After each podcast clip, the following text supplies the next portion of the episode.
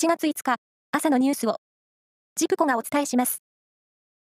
台風4号は、九州の西の海上を北上し、今朝には九州に上陸する見込みで、明日にかけて、西日本から東日本の太平洋側を進む見通しです。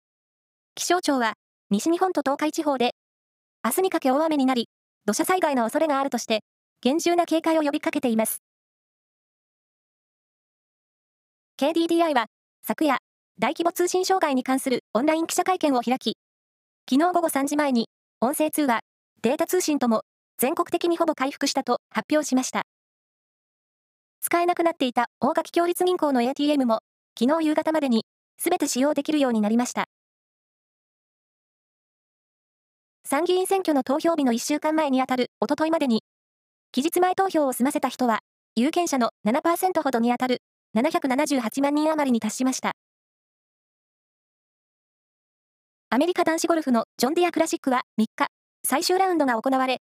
小平智選手は通算10アンダーの30位でした。優勝したのは通算21アンダーのアメリカ、JT ポストン選手でした。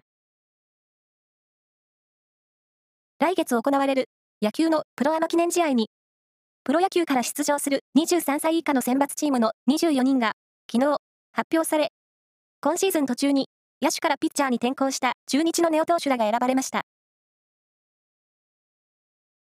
東京オリンピックで新たに採用されたスケートボードなどの会場となり、